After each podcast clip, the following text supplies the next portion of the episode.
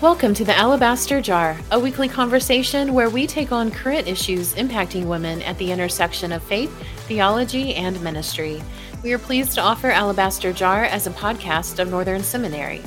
On today's episode, Dr. Lynn Cohick is joined by Carolyn Moore. Carolyn is a pastor, church planter, speaker, writer, and contender for the faith. She has spent her ministry creating conversations and communities that welcome and advance the kingdom of God. She is the author of several Bible studies and books, including her newest book, When Women Lead Embrace Your Authority, Move Beyond Barriers, and Find Joy in Leading Others from Zondervan, which will be released in September of 2022. Carolyn and her son in law co host a podcast called The Art of Holiness, bringing conversations about supernatural ministry, practical holiness, and intergenerational encouragement into the church. Hi, Carolyn. It's so nice to meet you. Such a privilege to be on this with you. Thank you so much for having me. Oh well, you bet. I um, I was given a, a tip to uh, explore your new book, When Women Lead. Scot McKnight, my colleague here, said, "Oh, you got to read this," and boy, was he right. Your new book, When Women Lead, is so it's a page turner. Oh, I learned so much. And there, you just dive into looking at what are the barriers that women leaders face, and then you offer strategies, right, to help equip uh, women to kind of lead past those barriers. And along with all that great information, there's also a lot of your own experience in the in the book. Can you can you tell us how you you got into church ministry, kind of your own journey before we take a look at your book? Absolutely, and it's a great it's a great gift to be able to share that story. I was called into ministry when I was 13 years old, and it was a bit of a of a um, of a mystic call. I I was standing in a pulpit when I was a teenager, and I heard the Lord say, "This is where you belong."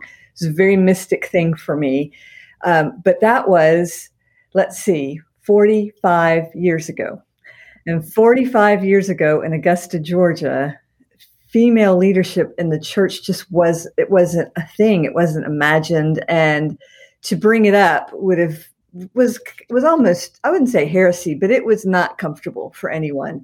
But i didn't know enough to know that. So when i first brought it to the attention of my parents or my youth pastor you, you know I, I didn't even i didn't even know enough to know they were backpedaling um, but by the time I got to my senior year in high school, my pastor was really encouraging me to be in children's ministry, which would have been fine, except that I'm a disaster in a room full of women. Uh, uh, sorry, a room full of children, and um, and and so I uh, so I I decided to um, go into children's ministry. I went to, to one semester at a small college. was It was horrible. And what I didn't realize was that when I fell away from my call, my I, I didn't realize for myself how intricately connected my call was to my faith. Oh, that's so good. And yes, say a little more on that. It, well, well, I don't know if it's this way for every single person, but I know for me when I when I watered down my call and said, okay, well, I'll do children's ministry instead of you know instead of pursuing this call into whatever this pastor thing is whatever this this is where you belong thing is God called me to. When, when I stepped away from that or watered it down, my faith just kind of dissipated. The, the roots weren't deep enough to see me through it. weren't It just it was all intricately connected, and so um, I I ended up just falling apart completely. And for about ten years, I was I wouldn't have called myself a follower of Jesus. I wouldn't have, and I certainly wasn't living that kind of life in any way. I uh, I, I, assumed by the time I got to the end of those 10 years that, um, you know, that, that if there even was a call on my life, I had ruined myself for it. And oh I figured you can, you know, you can disqualify yourself for the call. So um, turns out you can't. Uh, somehow through Amen. a study, Amen. Yep reading the story of David and you know the mm-hmm. story of Paul holding when he was Saul holding coats and you know all those stories in the Bible that say you can't ruin your you know, yeah. your story yeah. is kindergarten compared to some of these stories in the Bible you know so um, so I began to wander back toward the call I um, I had a uh, saw my the first time I ever saw a female pastor I was just mesmerized by her and I kind of the words tumbled out of my mouth that I thought I was called at one time, but I think I was wrong about that. And she just looked me straight in the eye and said, um, well, once you've been called by God, that call is not revoked. He doesn't give up on you. And I couldn't shake that. I couldn't shake it. It really messed with me. And so um, one day I kind of just gave into God. I gave into Him. And my husband, who has been completely supportive from moment one, said, When do we go? And I didn't think we were going to go there. I didn't think I was going to have to go back to school to do this, but here we are. So, so in the, it was in seminary that I first began to hear the call within the call. I really began to experience a deeper call into the church and to understanding what church is and understanding sort of getting a heart for for church itself for the body of christ for what it means to be the body of christ. And i began to explore that. And in the midst of that exploration i i started to feel a call to plant a church. Yes.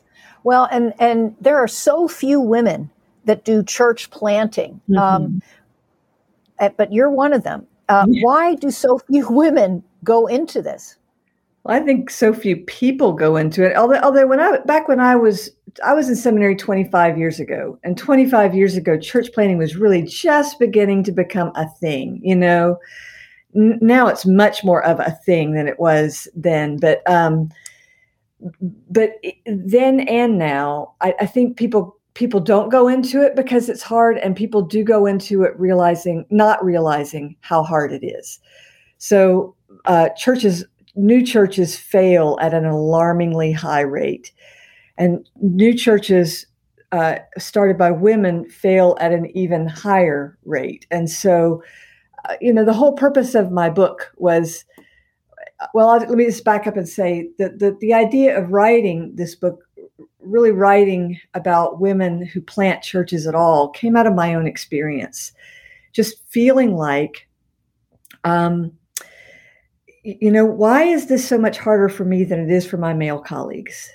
I had a lot of great male colleagues, men who were very supportive of me and who were willing to share anything that they, that they had with me. And so I have a great experience personally of being in ministry together with men. And but for some reason, every tip, every idea, every, you know, every model I looked at, it didn't work for me the way it worked for my male colleagues. And I bless them, great men, really gifted. But when I would look at them, I would think they're not that much more gifted than I am. You know, I mean, I'm not the brightest bulb in the leader box, but I'm not the dimmest bulb in the leader box either. And these guys are also kind of in my sphere, in my universe. And so, why is it so much harder for me than it is for them? And I would come around and say, you know, it's got to be, it's got to be at least in part my gender. At least somehow my gender has to be playing a role in this uh, challenge that I find myself in. And, and people o- over and over again, when I would say that, people would say,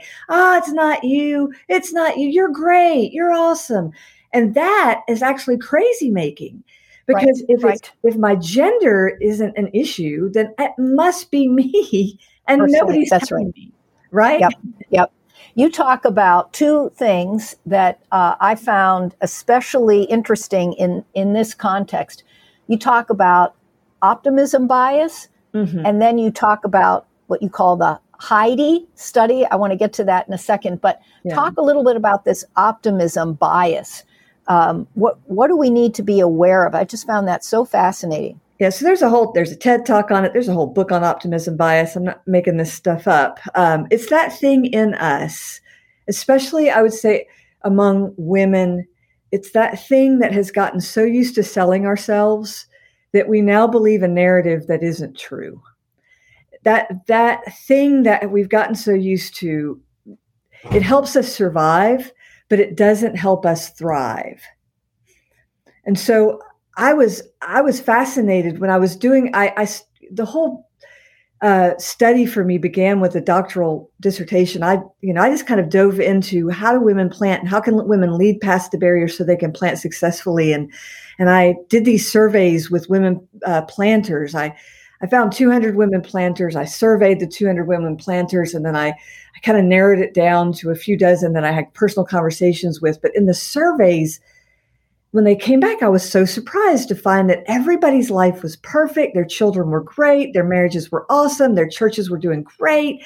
And, and nobody had a problem with their leadership, their, their district superintendent or supervisor. Everything was going awesome and their health was good and they were making supper every night. And it's like, what could, what either I missed it completely I haven't answered the, I haven't framed the questions correctly, or somebody's not quite in touch with reality. So, what is the problem here? So, when I got on the phone with these women, I would, I would start to, you know, in in, in the context of a conversation, I would unpack their, um, uh, what was, you know, I would unpack their story, and before the phone call was over, I was hearing horror stories that were far worse than anything I had gone through myself. And I would ask them, so why didn't this show up in the survey? And it was one person particularly, several actually, you know, kind of wondered, I don't know why I don't tell that stuff. I don't know why. But um, but but it was one person particularly who said to me, I guess I am so used to um, to selling myself that I have forgotten my real story. And that's when I started digging into optimism bias. And and the reason it's important for us to understand is that um, when we're not being honest with ourselves or with the people around us about what our reality is, we're not helping ourselves or or anybody around us. You know, we're not we're not helping, and so we, we need to get past the the the sales pitch to our current reality, so we can so we can fortify ourselves with the right strategies for moving beyond our current barriers.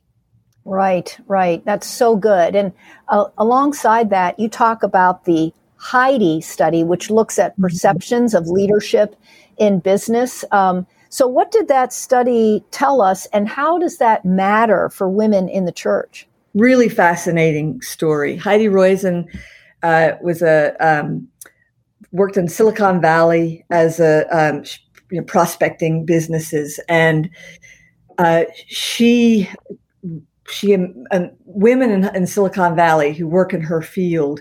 There's very few of them, and very few succeed. But but Heidi succeeded by uh, really kind of a lot of stick to itiveness, as we say in the South, but also um, a lot of networking. She really had learned how to network as a as a as a business tool. So somebody at the Harvard Business or uh, Harvard School of Business took her story and they studied it and someone else saw the study and thought what would happen if I substituted the name Howard for Heidi and then gave it to our, our to a business class and asked them to talk about how they feel about this person's business style, their leadership style. So they did it. They took the exact same study that somebody else had done of Heidi, Roy, Heidi Roizen's work, and they substituted the name Howard. They gave half the class the the study with the name Heidi, and the other half of the class the study of the of uh, the same study with the name Howard. The only thing that changed was the name, and the difference in how that class um, responded to that to the leadership style of that person was dramatic. Everybody said Heidi was uh, way too assertive. She was overpowering, and they didn't like her. And they critic- they critiqued her leadership style in many other ways. They just didn't like her. Howard, they thought he was brilliant, and he was powerful, and he was and he was uh, he was innovative and creative and that study's become sort of seminal uh, uh, you know in telling the difference and how those un the perceptions we have that we don't even realize we are carrying. And so what we're dealing with and you know, this is my theory what i kind of offer in the book is we're not dealing with um, an american thing or even a church thing. We're dealing with a human thing it happens whether you're secular or sacred, whether you're American or, or Indian. We're dealing with a human thing. Genesis 1 and 2 made us partners. Genesis 3 made a hierarchy. And we've been recovering or trying to recover from that broken thing inside of us ever since. So people don't know even, most people don't even realize the biases they carry and the ways we um, we flip the script so that it's a hierarchy in every situation we're in. It's why women apologize their way into rooms, and why and why men um, mansplain, and you know all the things that we do that we have stereotypes. It's why we do what we do, and I'm. I don't want to stereotype, but it, in, in some ways, we just are who we are. But understanding it, just understanding it, we, we may not be able to fix it, but understanding it allows us to develop strategies to move forward. Yeah, and that that was one of the great things about the book. I felt was you just kept bringing us back to be yourself, yeah. be real. Um, is there a moment um, that that you want to share maybe with us where uh, you had one of those "let's be real" moments? Well, there it really was. There was a moment in my um, in my study when uh, it's about midnight, and I came across this this study in the and I don't know if it was a psych, psychology world or the business world, but I came across this study that said that that you actually this wasn't a men or women thing. It was just you actually feel crazy when people do not affirm what you know you are experiencing you actually feel crazy. And when I when I saw that, it was like I had church in that moment. I was like, yes, that's what I've been feeling all this time because I have not had anybody say to me, yep, it's going to be a harder road for you. And you just need to live with that. It's going to be harder for you because of, of your femaleness and if you can just acknowledge that fact, not acting, not as a victim, not as an, not, not become angry about it, just acknowledge it. You will be better to yourself. You will be better to the people you serve. And you will, you will then take responsibility. All right. Well, I still have a call. God still knows I'm here. That call is not revoked. And so I will need to figure out how to do the work I've been given to do, given who I am. And that, friends, that doesn't matter whether you're male or female, able bodied, or living in some ways with a special need. Every one of us has something we need to come to terms with. We need to come to terms with it and say, all right, well, you know what? In this fallen world, it just, this is. And when I learn to take responsibility for that inside my call, I do myself and everybody around me such a favor. I believe that's what Paul means when he says Ephesians 4 grow up in every way into him who is your head. And when he says in Ephesians 6, after you've done everything you can do, stand. That's the standing, right? That's the, you know what? I'm a grown woman. I will take responsibility for my place in the world. I can't fix everything, but I will figure out how to live out this call God's given me, just like He's given it to me. Oh, that's awesome. That is so awesome. You know, and then you start getting practical in in the later chapters of your book kind of to help people, to help women say, okay, given this reality, how do I do X? How do I do Y? One of the things I came away with after reading your book was a renewed sense of how important finances are mm-hmm. for a church and for women to be knowledgeable about the need for resources. I mean, broadly speaking, resources, but financial as well. In fact, that's financial knowledge is one of those of four areas where you where you say women would really benefit from training. So what, what do we what do we need to know about this the importance of finance for a church as we lead as women? So I appreciate very much how you've kind of how you talk about my book because that is very much the purpose. The book is not meant to be an apologetic on whether or not women should lead in the church. The book is meant to be a handbook for women who do lead and also for the men who lead around them and for the vision teams and the administrative councils and leadership councils and for women who lead a nonprofit, um, for, for women who lead a ministry area. Um, it's, it's not meant to tell you at a go at way girl you, sh- you should be right where you are but nope. This is the call god's put on your life. Now how are you going to live it out so you don't burn out in the process and so you don't burn out other people? Um, and so it's meant to be more of a handbook and that second half of the book is really important to me. I, I, I spend the first half talking about the barriers and the second half talking about how to overcome the barriers. And and let's just take finances for example. I think this is an area where we men and women naively think, well, you know, if if God has called you to it, God's going to see you through it. You know, he doesn't he doesn't call the equipped, he equips the called, and all those other things we slap on T-shirts and, and bumper stickers that um, aren't quite that simple, right? So finances is one of those areas we actually uh, can we do ourselves a huge favor when we understand the dynamics around church finances and around the current reality of the world, financially speaking. And the fact is, women uh, pastors, it's, it's really interesting. It's sort of a double bind. Conservative women pastors will attract fewer people. Progressive women pastors will attract fewer dollars. Progressives tend to give less to the church, more to other secular concerns. And so, either way, it's hard.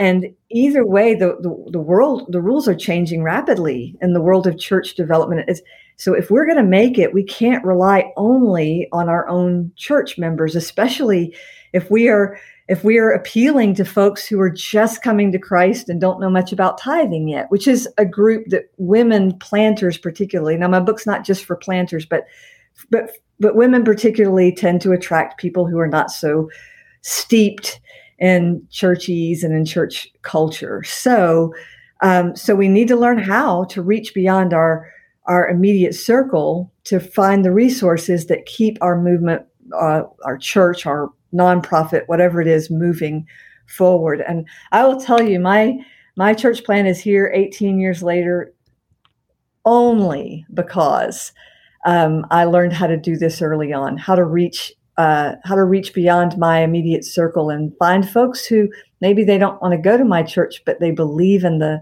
in the they, you know they believe in the mission and they're willing to give to it. Our church also um, we started a separate nonprofit, uh, and that nonprofit is now able to go after um, grant dollars with with grant making organizations whose bylaws don't allow them to give to a church but their bylaws do allow them to give to a nonprofit. And so we're not we're not pulling the wool over anybody's eyes. We're just saying, you know, listen, this is a way we can work in partnership with you, grant maker, if you're willing to accept the structure that we have. And we found lots and lots and lots of success with doing it that way. And so, yeah, that's just one example of how some creative thinking can take you beyond uh, the barriers you may be facing and into other worlds and into partnerships you might not have found otherwise. Oh, yeah, yeah. Well, and thinking about leadership, um, and in the financial area especially, I mean, that tends to uh, kind of conjure up ideas of decision making and uh, authority. Um, you want someone, if someone wants to feel good that when I'm giving money to this group, they're going to handle it well. They've got, in a sense, they've got a gravitas, they've got an authority. Um, and you, you talk a lot about what leading really should be. Is leading about decisions and authority, or is it about mentoring and innovation? Um, and you, you land on this idea of transactional uh, leadership. And I'd love for you to talk a little bit more, you know, just about these models of leadership and then where you think really the sweet spot is in all of this. Mm-hmm. Well, if you're asking, is it leading, and is it decisions and authority or mentoring and innovation? The answer is yes. it's all of those things. But fundamentally, I would say that successful leadership is about identity and, authority. It's knowing who you are. And I would say that knowing who I am in Christ is where is where it all begins because it's only when I know who I am in Christ that I can really hear his his call on my life and accept it for what it is. Um, so knowing who you are, knowing what you're called to, and then taking authority over that call and walking it out. And I think this is where that is the place where many women stop short. Um, I, I, had a, a male uh, denominational leader say to me that he noticed that too many women apologize their way into a room. We don't take authority over our place. But I would say to you, uh, woman in leadership listening to this podcast, if you've been called to sit at a table, then you've if you've been invited to that table then sit there as a person with authority. They'll let you know when they don't want you to be there anymore. They have really good ways of doing that. But until they tell you that they don't want you there anymore assume that you've been placed there and take your authority is what paul said. After you've done everything you can do stand.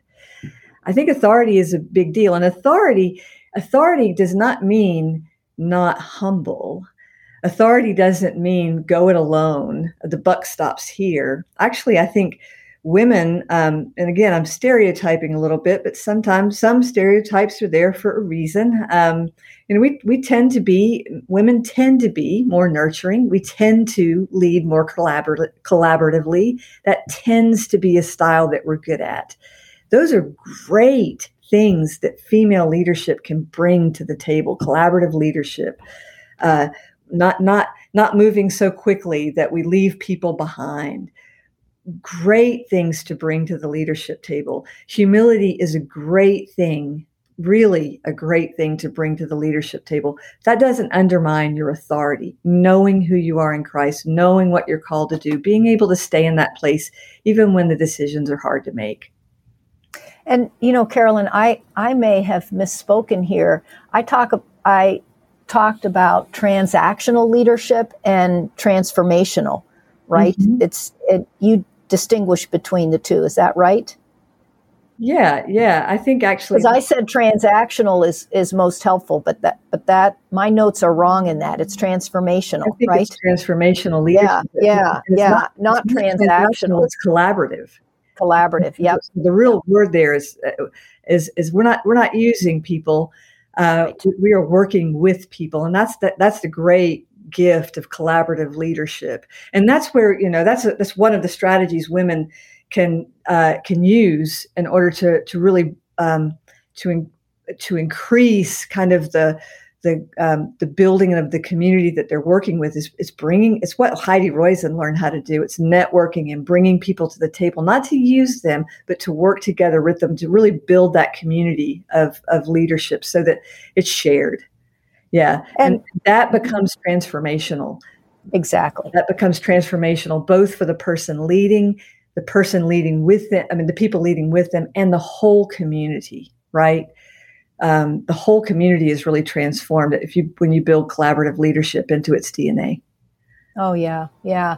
The um, the one of the last questions I wanted to ask you is maybe not a completely fair one. I want to ask you what your favorite leaders are in the Bible, and I, it's kind of like asking who's your favorite kid because I know you know you love everyone in the Bible that's lovable, but um, there uh, you one of the among the many things that are helpful about your book, you continue to bring it back to what are the biblical models that we see. So, although you draw on science, you draw on studies, you're really guided by what what is what is the scriptural model yeah. for godly leadership. And so, can you point to some of those leaders in scripture that we can continue to reflect on as we think about our own transformational leadership?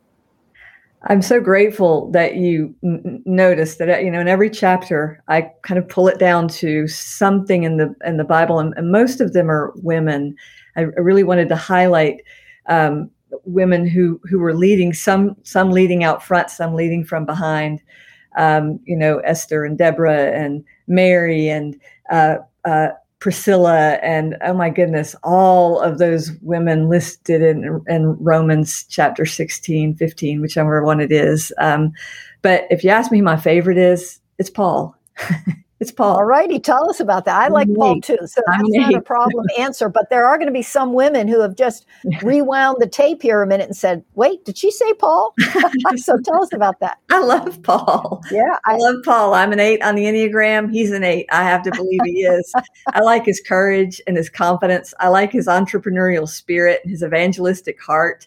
I like his willingness to go with God wherever God goes, however rough the road is. There's an African song, I will go with Jesus any I must go with Jesus anywhere, anywhere, no matter how rough the road is. And I think Paul is that guy. He's my hero. He He, because Paul, first of all, was Im- immediately willing to repent when he saw that his worldview was wrong. So there was a humility in there that we don't often acknowledge about Paul. And Paul is is mischaracterized as somehow being a, a, a he-man woman hater because you got to look at, at that Romans that there's a hall of women in Romans that he he acknowledges these as co-workers in the faith. And so I hear myself when he's calling them out, I hear him calling me out too. But ultimately what I love about Paul is for him it was all about the kingdom of God. And ultimately that's all any of this is about. It's not about me getting my chance and needing to be heard. It's not about me beating, beating the drum for women. Ultimately, this is a kingdom issue. I believe that when God has unleashed all who are called and gifted for leadership, the kingdom will be welcomed and advanced, and we will see it come in its fullness on earth. We will. We are trying to become the answer of Jesus' own prayer. Thy kingdom come, your will be done on earth as it is in heaven. So I'm not in this to beat the drum for women. I'm in this to beat the drum for the kingdom. That's why I love Paul and anybody else in the scripture and anybody else in the world and any other woman who is willing and man who is willing to do the creative, innovative, uh, fierce, loving, exciting, strong, honest, willing thing. I am I am for that person if they are excited about seeing the kingdom come and willing to put themselves out there for that cause. Amen. I can just say amen. And Serene's clapping in the background and, and we're just yelling, preach it. I love it, Carol. and that, that is great. And your new book, When Women Lead, should be on every pastor shelf. And for every woman from high school on up who is wondering, where do I fit? Lord, what do you have for me? This this is a book that just incredibly encourages. It also equips, and uh, like you say, and until the Lord comes, we're building the kingdom. We want to do it well, and you've really helped equip us to do that. Thanks so much for coming on the Alabaster Jar. This has been a wonderful conversation. Thank you. Such a pleasure. Such a pleasure. You ask great questions and just thank you for letting me whip myself into a frenzy. I get excited. Well, I can I see why you're a church planter and a good planter and a uh, planting a church that's been around now almost yeah. two decades because uh, you got you got the kingdom front and center and that Thank that you. is wonderful.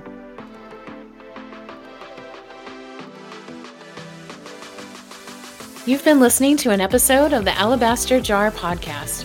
We upload conversations like this one every Tuesday. So if you enjoyed today's conversation with Carolyn Moore, be sure to subscribe and share our podcast with someone you think would enjoy it. In today's episode description, we have included a link to Carolyn's website, artofholiness.com, where you can find all of her podcasts, blogs, and sign up for her mailing list to be notified when her newest book, When Women Lead from Zondervan, is made available for advance sale. We'll see you back here next week for the Alabaster Jar podcast.